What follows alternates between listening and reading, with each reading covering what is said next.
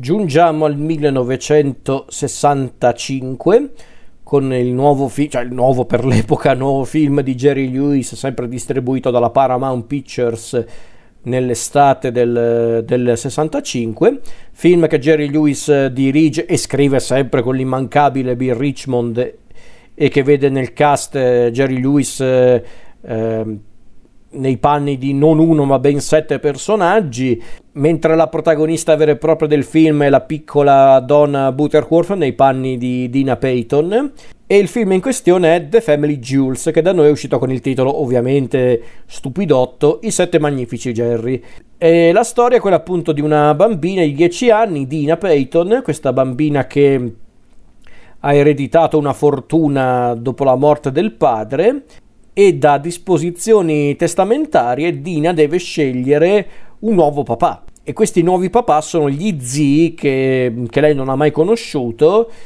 e quindi deve appunto visitare questi suoi sei zii per capire chi potrebbe essere il suo nuovo papà e quindi di conseguenza chi potrebbe anche giovare della sua eredità. E quindi Dina, accompagnata da Willard Woodward, l'autista di famiglia che peraltro è anche molto affezionato alla bambina, ecco, insieme a Willard Dina va a visitare appunto ogni singolo zio eh, che potrebbe diventare appunto il suo potenziale futuro padre e di fatto la storia è questa appunto di, di, come appunto Dina dovrà scegliere tra questi eccentrici e folli zii che potrebbero diventare appunto tutori della bambina. E questa di fatto è la storia di I Sette Magnifici Jerry, che come si può intuire dal titolo italiano e alla fin fine anche un pretesto per Jerry Lewis per interpretare ben sette personaggi. Perché infatti oltre che a Willard, Jerry Lewis presterà corpo e voce anche agli zii di, di Dina, ovvero Giacomino, il capitano del, del, battello, Everett, questo clown molto cinico e, e abbastanza meschino, Eddie, questo pilota d'aerei alquanto strambo, Julius, un fotografo molto remissivo, eh, Skylock, questo detective privato con tanto di Watson della situazione annesso, e poi Bugsy, un gangster una famiglia normale, come potete notare. Devo essere onesto, anche questo secondo me non è uno dei migliori che Jerry Lewis ha fatto come film. Non saprei dirvi neanche il perché, perché secondo me è molto più interessante di Jerry 8 e 3 quarti. Secondo me questo è un film molto più concreto, forse anche più divertente, perché qua ci sono delle scene che sono divertentissime, tutta la parte di, di Eddie e, del, e, dell'aereo mi ha ammazzato da ridere la prima volta, la partita a biliardo di, di Skylock, tutta la parte finale con la banda mm, in piazza, insomma ci sono dei momenti in cui Jerry Lewis è al massimo della sua verve comica, sia come regista che come attore e per carità, il cast in generale è anche molto interessante. Eh, ok, la maggior parte dei personaggi sono interpretati da Jerry Lewis, ok, però la piccola, la piccola Dina è, è, una protagonista molto efficace. Ma poi nel cast ci sono anche Neil Hamilton e Sebastian Cabot, quindi comunque un cast piccolo ma efficace. Ovviamente qui la superstar è senza ombra di dubbio Jerry Lewis in persona. E anche qua però Sicuramente un po' più interessante di Jerry 8 3 quarti a grandi linee, non tanto per il contenuto, ma piuttosto per la resa scenica finale. Però forse anche qui Jerry Lewis mostra un po' la corda perché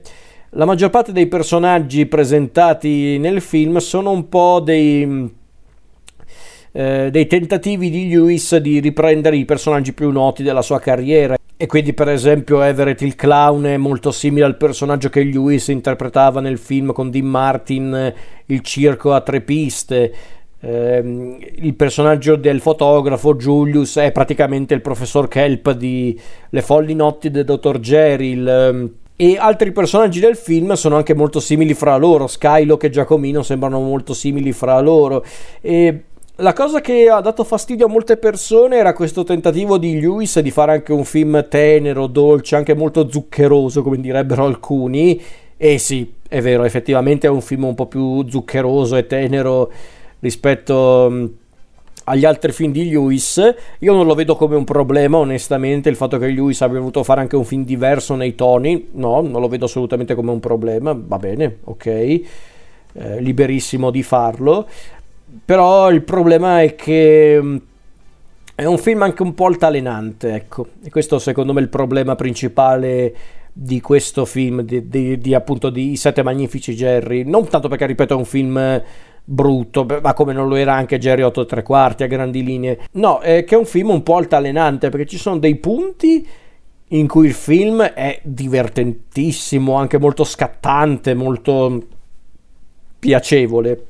E poi ci sono altri punti in cui non dico che il film eh, diventa noioso, no, ma in cui effettivamente sì, la componente più zuccherosa, più tenera mm, sovrasta l'aspetto comico e sinceramente è un po'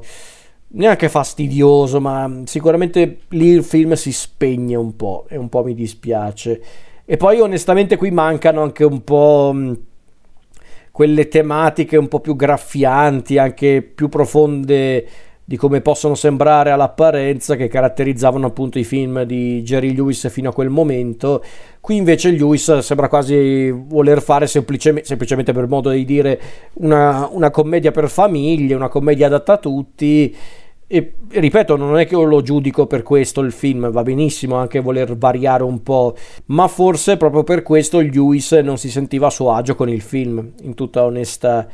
E forse a dirla tutta ormai lui e Richmond avevano perso un po' di ispirazione in generale perché paradossalmente il film successivo a questo che è Tre sul divano del 66 che non vede più il coinvolgimento di Bill Richmond e neanche di Jerry Lewis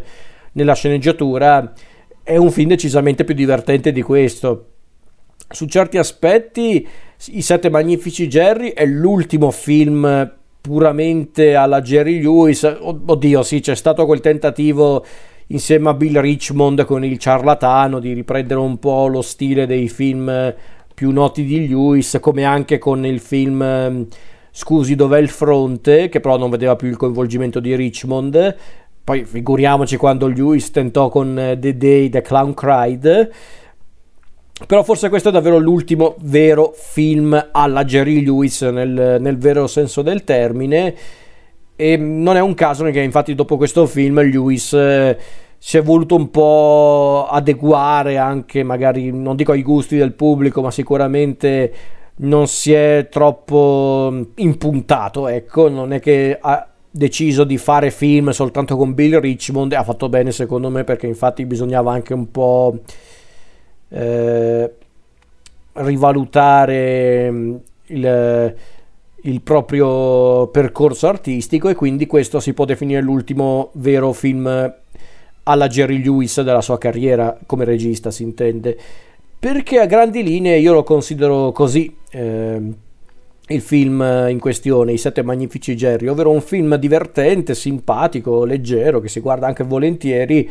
ma sinceramente i guizzi migliori eh, del cinema di Jerry Lewis eh, non li trovate qui assolutamente. Persino in Jerry 8 3 quarti c'erano dei lampi incredibili di, eh, di, genio e di satira che qua non ci sono anche volutamente e ripeto anche in, in, in questo film in I Sette Magnifici Jerry ci sono dei momenti divertentissimi eh, per carità. Però si vede che anche Jerry Lewis si stava un po' stancando o quantomeno che non si stava